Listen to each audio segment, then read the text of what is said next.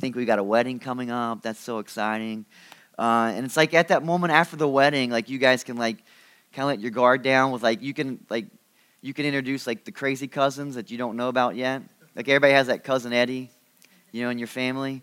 And so Lauren and Blake, we're excited for you guys. And um, just it's true though, right? We all have those family members that, and it might be you. You might be that family member to your family. Um, but we all have those family members. Who are like, oh, like when you're dating someone, and you're like, oh, I just can't. Okay, I got to get through like the first three months before they they meet that person. I got to make sure they really like me before I like let them all in. And uh, and that's kind of like David's story as we transition into 2 Samuel 13. You're talking about family drama, like David's David's family is full of it, and here you we see. Uh, just crazy family drama in 2 Samuel 13 this morning.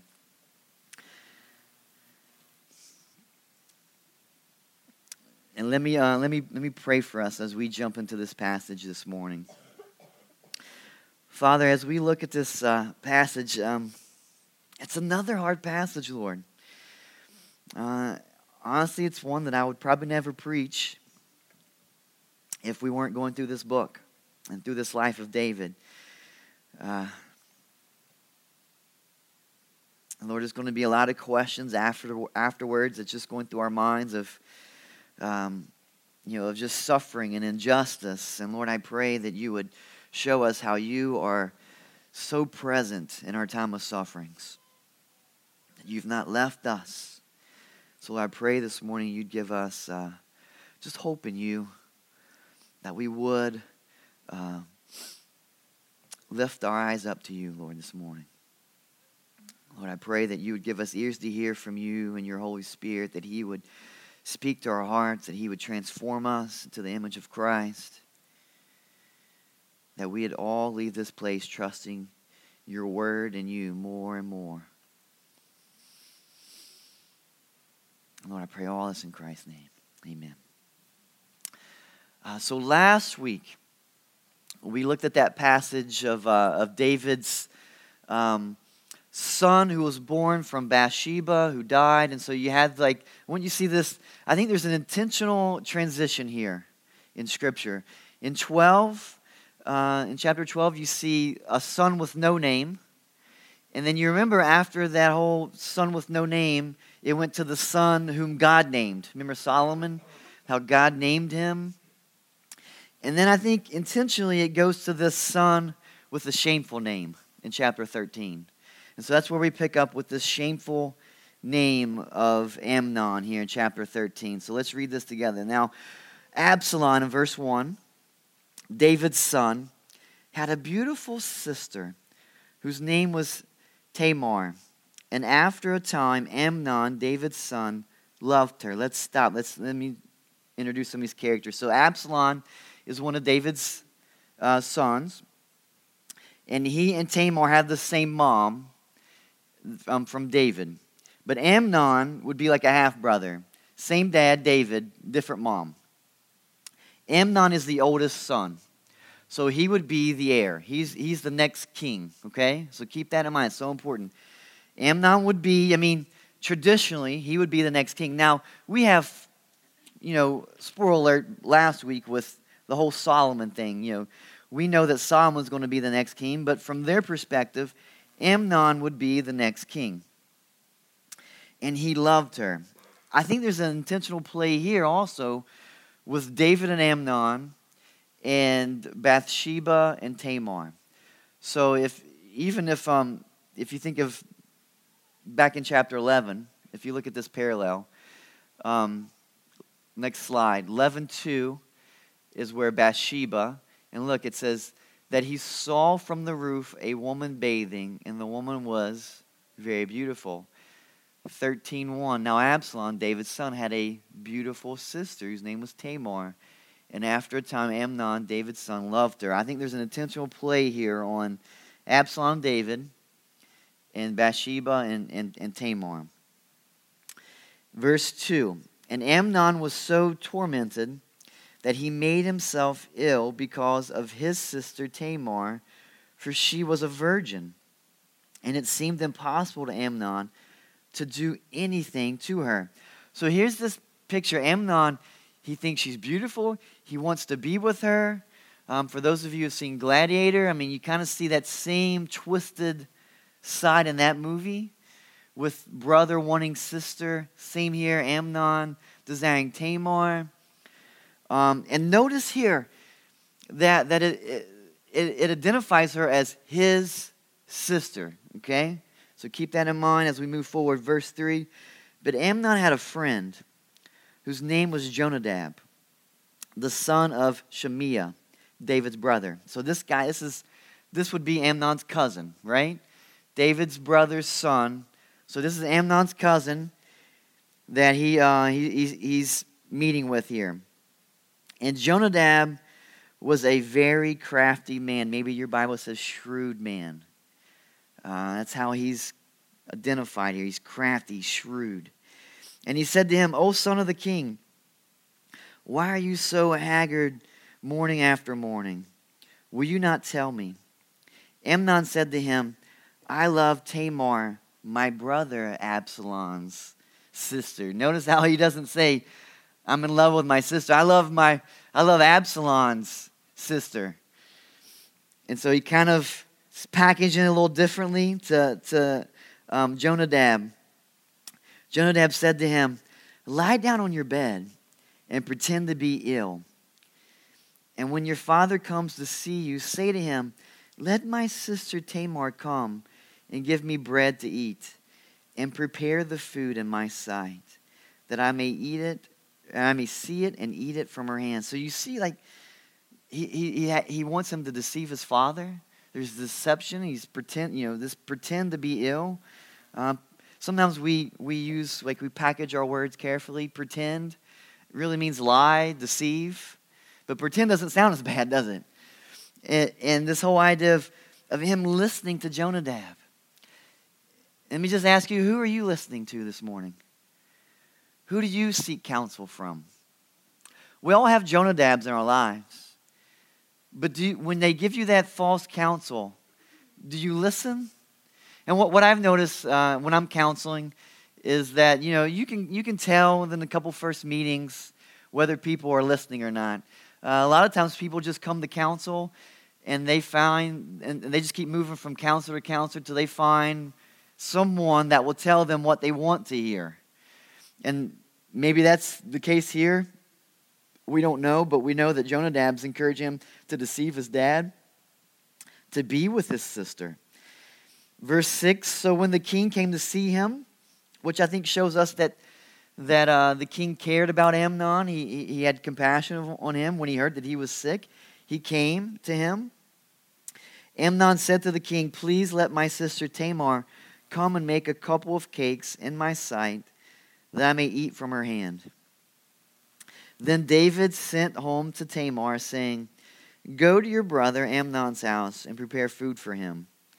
And so I, I don't know, Did I mean, there's wise counsel you see from David, but here's one where you see, like, did David assume anything? It didn't seem like he assumed anything, but it, it, you think there'd be other people that could have done this, but he sends Tamar, so seemed innocent to David, apparently. Verse 8 So Tamar went to her brother's Amnon's house, where he was lying down. And she took dough and kneaded it and made cakes in his sight and baked the cakes. And she took the pan and emptied it out before him, but he refused to eat. And Amnon uh, said, Send out everyone from me. So everyone went out from him. Then Amnon said to Tamar, Bring the food into the chamber, that I may eat from your hand. And Tamar took the cakes uh, she had made and brought them into the chamber to Amnon, her brother. But when she brought them near to him to eat, he took hold of her and said to her, Come, lie with me, my sister. I mean, just think how, how dark your heart would have to be to be in this point. I mean, to get to this level. She answered him, No, my brother, do not violate me. for such a thing is not done in Israel. Do not do this outrageous thing. As for me, where could I carry my shame? And as for you, you would be as one of the outrageous fools in Israel. Uh, now, therefore, please speak to the king, for he will not withhold me from you. But he would not listen to her, and being stronger than she, he violated her and lay with her. All right, let's let's kind of unpack this. This is this is, this is crazy. I mean, this is this is God's word, and you see this crazy sick story here. Um, she confronts him. She says, "No, you know, do not do this."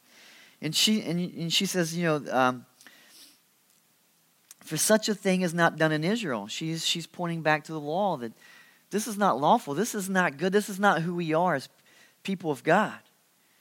That God's called us to live a certain way, and this is not the way. Do not do this thing. Not only this thing, but notice she qualifies it this outrageous thing. Uh, and that, that word, that out here, this Hebrew word, outrageous thing, and then we see again, um, and as for you, you would be as one uh, of the outrageous fools in Israel. She's not just talking about right now in Israel. Like there's always like maybe that crazy guy in, in town. Uh, she's not talking about just the outrageous, crazy guys right now in Israel. She's talking about in the history of Israel. Like you're gonna, your name, if you do this, your name is going to go down as one of those guys who Israel will always remember as one of those outrageous guys.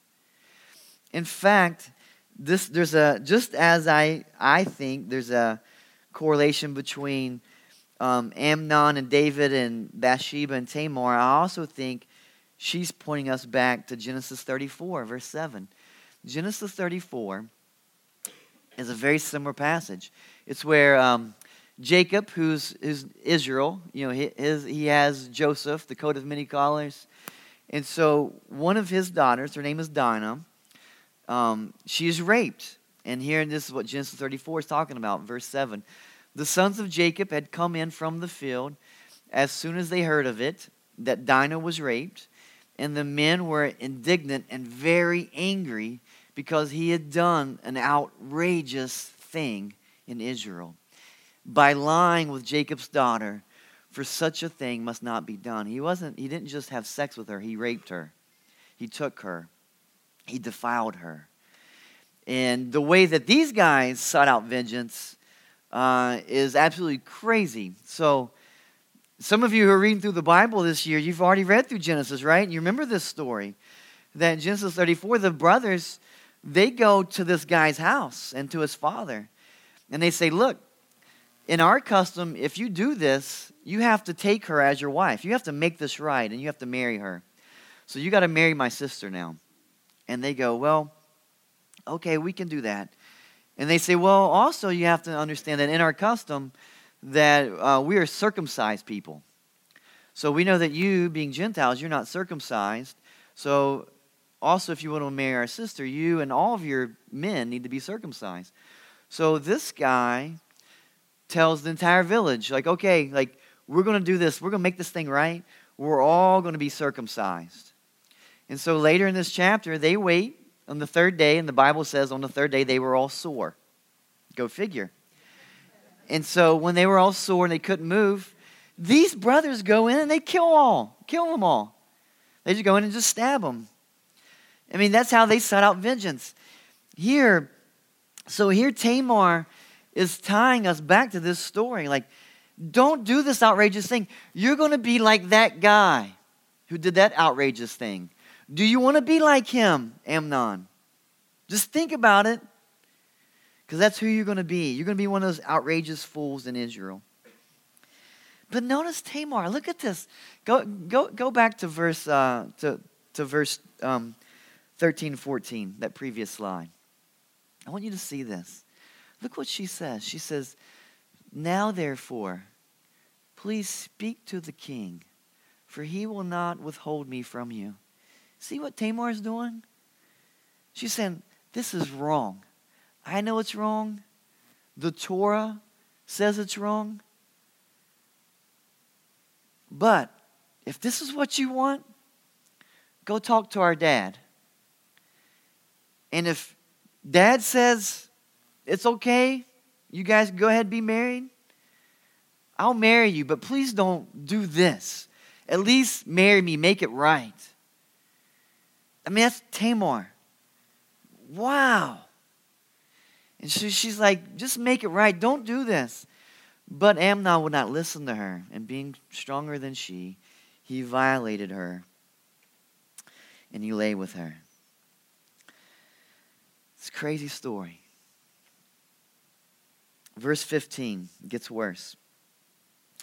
Then Amnon hated her with very great hatred.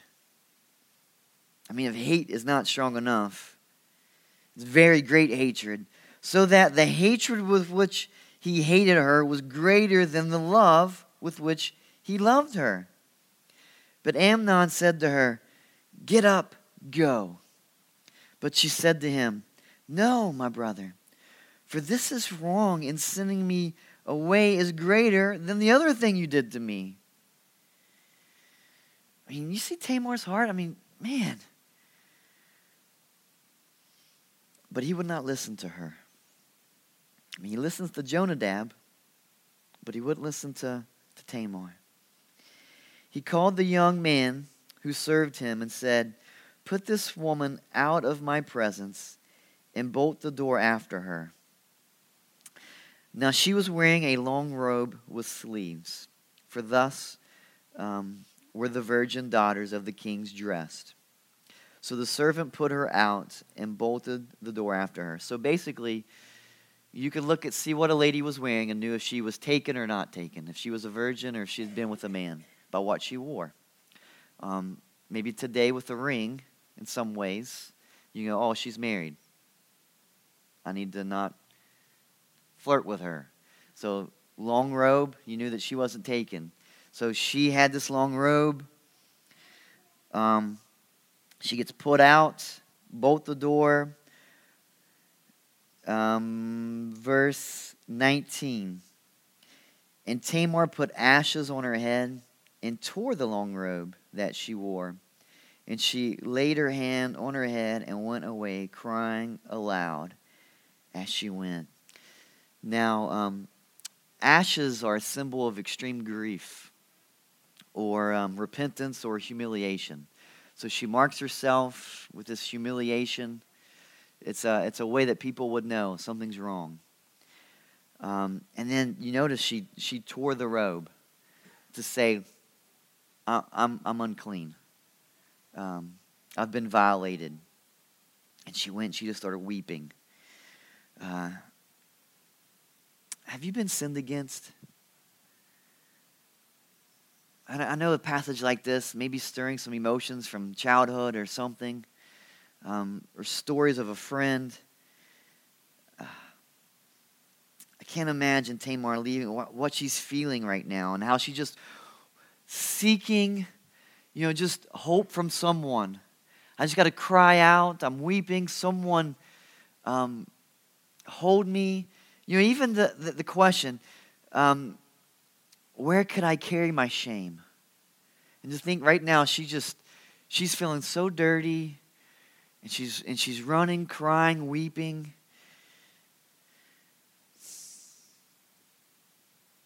Who do you run to in that moment? I mean, who's that person you run to? I want you to look, look at Tamar. Verse 20. And her brother Absalom. I mean, now this is, Amnon was her brother, but half brother. But this is Absalom. This is her whole brother. Same mom, same dad. This is her brother. Her brother said to her, Has Amnon, your brother, been with you? Now, now somehow word has already traveled. Um, word has gotten out. I mean, how else would Absalom know this? Has Amnon, your brother, been with you? Now hold your peace, my sister. He is your brother. do not take this to heart. Uh, so Tamar lived a desolate woman in her brother Absalom's house. I mean, you, you see, you know, she's weeping. She's got ashes on her. She sees her big brother. And she's like, oh, he, you know, he will console me. And the counsel he gives her is, you know, you can't bring this up to anyone. Um, this is like the, the whole, uh, the frozen Elsa. Just let it go. You know, don't take us to heart. Just let it go. And you're just like, what in the world? Like, don't take this to heart. And Absalom, he doesn't say anything. Oh, but you know, when dad finds out, I'm sure dad's gonna dad's gonna get him. Wait till dad finds out. Verse 21. Well, when King David heard of all these things, he was very angry. All right, so David's furious. I mean, I just, as I was preparing this message, I just kept thinking, you know, there's the whole what would I do, what should I do, you know? Uh, and I'm just thinking, like, what if, what if I find out somebody does something to one of my little girls? Somebody would molest them, or when they get older, they get raped as a dad. I mean, dads right now, you with me? Like, just the anger or rage that would come up inside me. I'd, I don't rip the guy's head off. That's what I'd want to do. I know what I should do. And we'll, we'll get to what we should do. But let's just be real this morning and just your initial response is like, I want to kill that guy. In your flesh, you want to seek vengeance. And David's angry. Now, some of your Bibles may have a footnote here that reads this that um, in the Dead Sea Scroll, which is um, it's a script that, uh, that some, some people found in caves right outside of uh, Jerusalem near the Dead Sea. That's why they're called Dead Sea Scrolls. Um, and then also from the Septuagint. Septuagint is it's actually the, the oldest Old Testament that we have. It's, it's, it's written in Greek. And, uh, and both of those manuscripts actually have a little um, extra writing here. It says, uh, um, But he would not punish his son Amnon because he loved him since he was first born. And so that maybe gives us some insight that David was angry. Um, but in verse 22, we also see uh, Absalom, but Absalom um, spoke to Amnon neither good nor bad. For Absalom hated Amnon because he had violated his sister Tamar. So here you have Tamar, this terrible, you know, instance of suffering, of being raped. And she goes to her brother, and brother says, ah, just let it go. Don't worry about it. Don't take it to heart. It's not a big deal. And maybe Absalom's thinking, hey, Amnon's going to be the next king. Let's not rock the boat, Tamar. We, we just, just eat face right now and just don't worry about it. David, uh, we, we saw that the Septuagint Dead Sea Scrolls give us some maybe some insight to why. That Amnon was the first son, and so he was going to be the king, and so let's not mess this up right now. Um, I, I just wonder if David maybe blames himself here. I mean, he's the one who sent Tamar in to Amnon, so maybe maybe David's like, oh, what did, what did I do? That was terrible counsel. Or, or maybe David goes, who am I to judge? I, I just did something very similar this time last year. And, and how can I confront Amnon when I took um, Bathsheba and murdered a man? We don't know the exact answer, but we know they did nothing. They did nothing. They were angry. They were mad. And all Absalom does, well, I'm just not going to talk to him. I'm going to ignore him. Because that fixes the problems, right? When we ignore them. That's kind of how my family's operated over the years. We just don't talk about it, and then it will just go away. That never works. It always becomes worse. And so there's this picture here we have to reconcile things. We have to talk. We have to stand up for injustice. Transition, verse 23. Look at this. After two full years. After two full years. Two years have gone by. Absalom's still upset. It says here Absalom had sheep shears at Baal-hazor. Now, what does that mean? What, what's the, why does the Bible mention sheep shears? This is a time of uh, celebration uh, where you would um, you would slaughter sheep and have a big big party. And so um, these bring Absalom has these sheep shears, which is um, Baal-hazor, which is near Ephraim, and Absalom invited all the king's sons. Okay, that's important. All the king's sons, he's been invited, so Amnon will be a part of this. It's a big party. So Absalom's just saying, hey, I'm, I'm going to invite everybody. All, all my brothers are invited to this big party. And Absalom came to the king and said, Behold, your servant has sheep shears. Please let the king and his servants go with your servant. So here Absalom's thinking, well, I'll invite David so it doesn't look too obvious. So he invites his dad.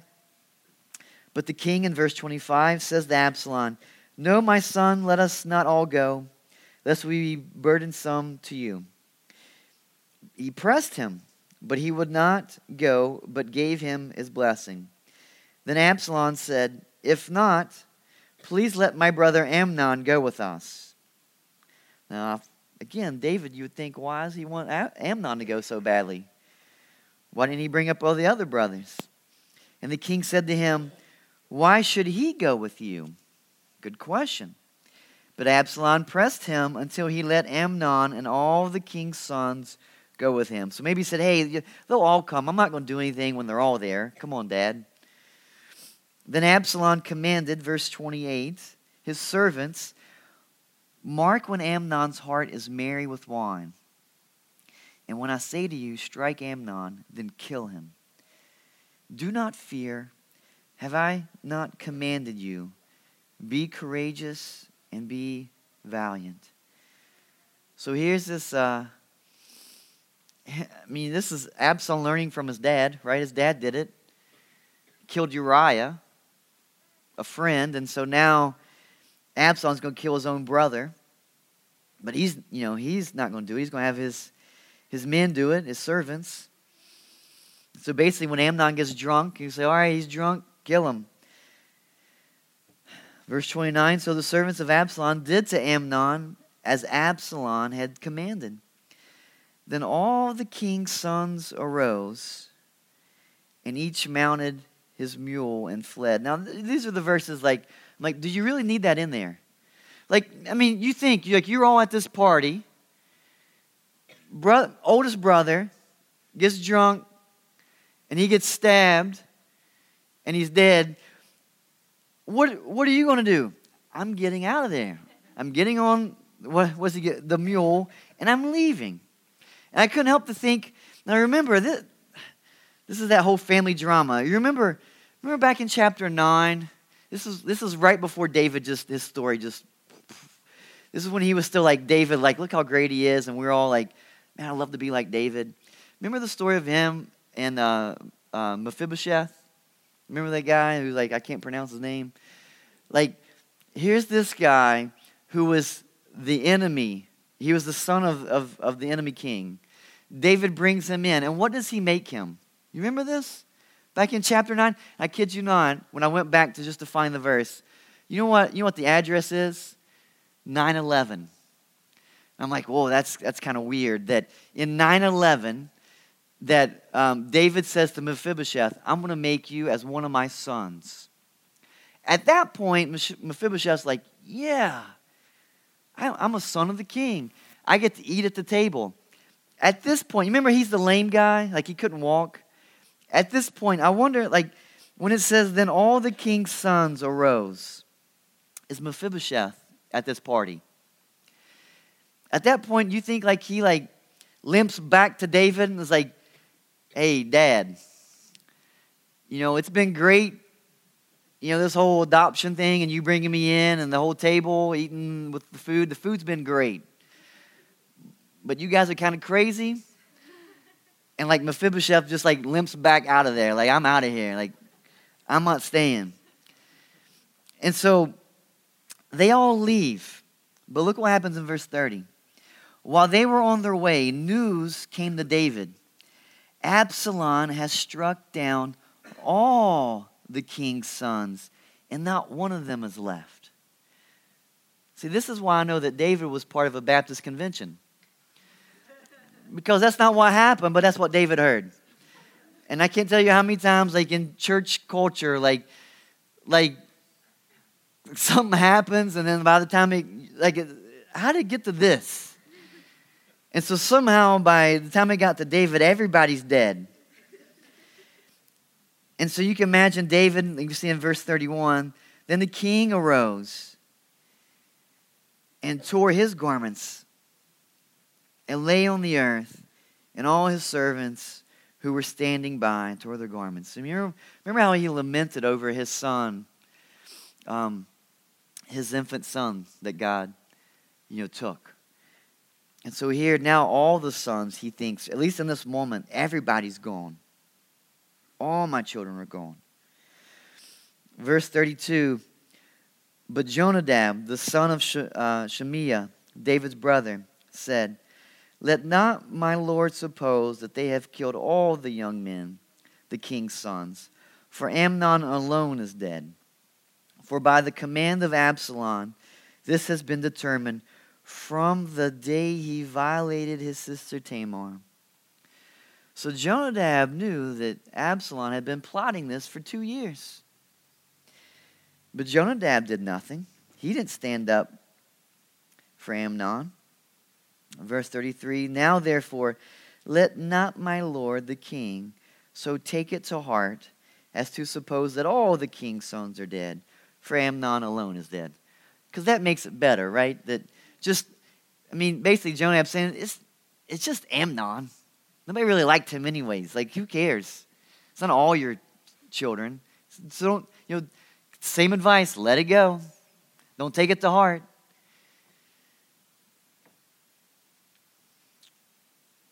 So, what do we do with this passage? Absolutely crazy. There's a lot, and I, I really am praying that the Holy Spirit speaks to you for specific application. I don't want to feed too much application to you. Because I think a passage like this, it could hit each of us different ways. But here, here are some thoughts. I think there's a picture of quick reconciliation. And as we prepare ourselves for the Lord's Supper, that's part of what the Lord's Supper prepares us to do is to reconcile with one another. Don't take of this cup um, if you have unforgiveness in your heart. I think there's a picture here of receiving wise counsel. That you need to be careful who you allow to speak into you. Don't just allow anybody to speak into your life. You need to find people who love Christ and obey Christ and let them speak into your life along with God's word. This picture of Tamar asking, you know, where can I carry my shame? Uh, I think, I think it points us to Christ, that Christ, Christ bears your shame. That Jesus stands for those who've been violated. And this is a hard passage. I'm just just honest this morning. Just this is tricky. Um, this whole, you know, this this picture of, of David being this king and, and being angry but doing nothing. And I need to confess, like, I, I, there's, there's things that I am angry about. There's injustice. And I just go, well, what am I doing about it?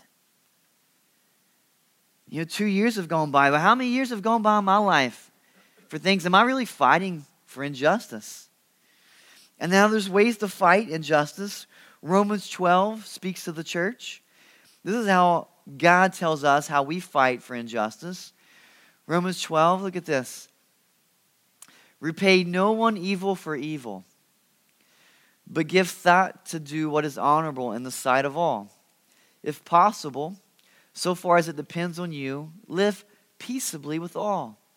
Beloved, never avenge yourselves, but leave it to the wrath of God. For it is written, Vengeance is mine, I will repay, says the Lord. To the contrary, if your enemy is hungry, feed him. If he is thirsty, give him something to drink. For by doing so, you will heap burning coals on his head. Do not overcome evil. Uh, do not be overcome by evil, but overcome evil with good.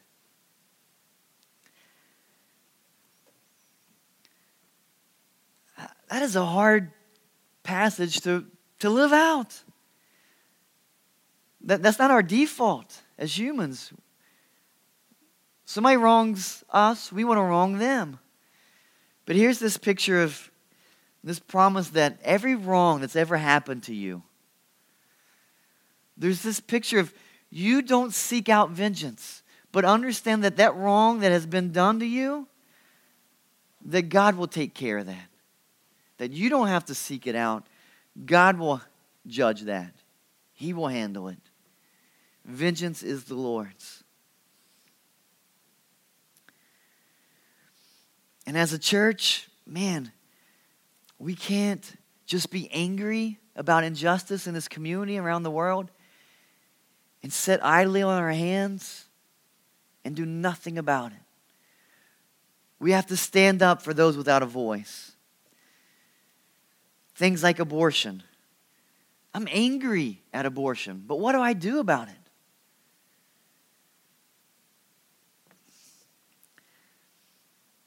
I'm excited about uh, next month. We've got a, um, a Sunday evening, just uh, it's a little bit of training, a little bit of information, Sunday evening service, um, but just we're going to focus on adoption and fostering. And uh, I'm excited. Uh, we have some ladies here in the church that are going to lead that and um, some help of others. And it's just going to be a great night next month. You know, that's that's part of, you know, um, telling women, like, don't ab- abort this child, and uh, we, we will take it. We will take that child. Tur- the church has to stand up. We have to fight. This is a way.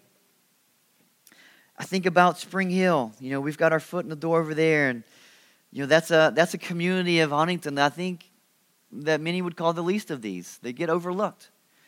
And I love that we at least are at least going over and um, loving on them. And I think there's so much more we can do there. I think about the drug addictions here in Huntington, just how even people take advantage of them. Uh, the counseling center, there's just so many counseling centers that are around Huntington that focus on drug addictions. But you know, a, a lot of them are, are focused on um, we get them in, we have them for 30 minutes, and we're just pumping them in and moving them. We're not really, we don't really, at the heart of it is not motivation to, to help them. It's we know that they have a problem. The government will fund that problem and we'll benefit from it. That's an injustice. I would love for this church to have a counseling center to where all of this drug addictions, they can come and we don't just spend 30 minutes with them, but we walk with them through the week. That we love on them without sharing the gospel. I think that's an injustice. That, that we have the greatest news ever, and it's, it's really the only answer to a lot of these things. And yet, we go to work, we go back to our neighborhoods, we go off to class, to your dorm, and we don't say anything to anyone about the gospel. Some of you may maybe just I don't know what to say, I don't know how to say it. I hope it's not a I don't think it's because you don't love them.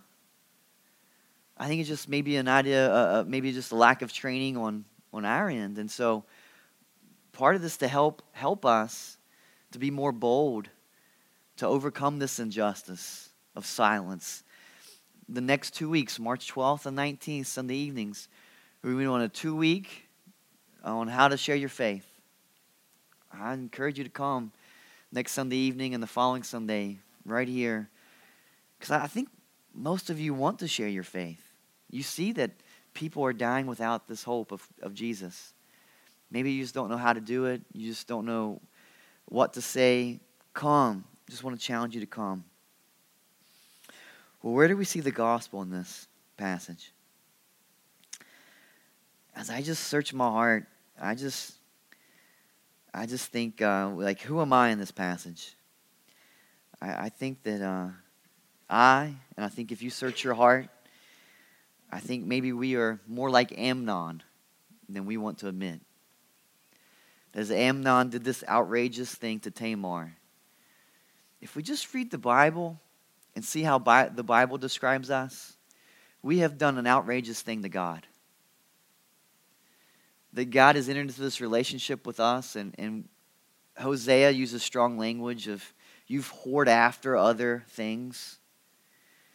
And we've made a, a mess, a mockery of our relationship with God.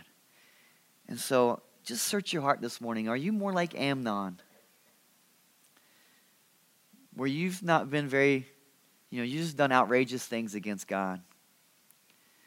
Um, maybe you can identify with every character in this passage, and you know, maybe you're more like Tamar. Maybe you've been, um, maybe you've been abused as a child, as an adult.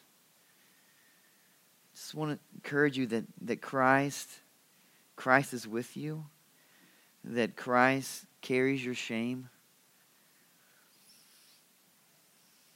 Maybe you feel more like Absalom and David, where you're angry at the things going on in this world, but you just are just sitting quietly. Just it doesn't impact my life, so just it's out there as we prepare for the Lord's Supper, I just want you to search your heart. Do you have unforgiveness this morning? I pray you'd let it, let it go to God, that you'd turn to Him, that you'd give it to Him, as David challenged us even from that Philippians 4 6 passage. You give your anxieties to God,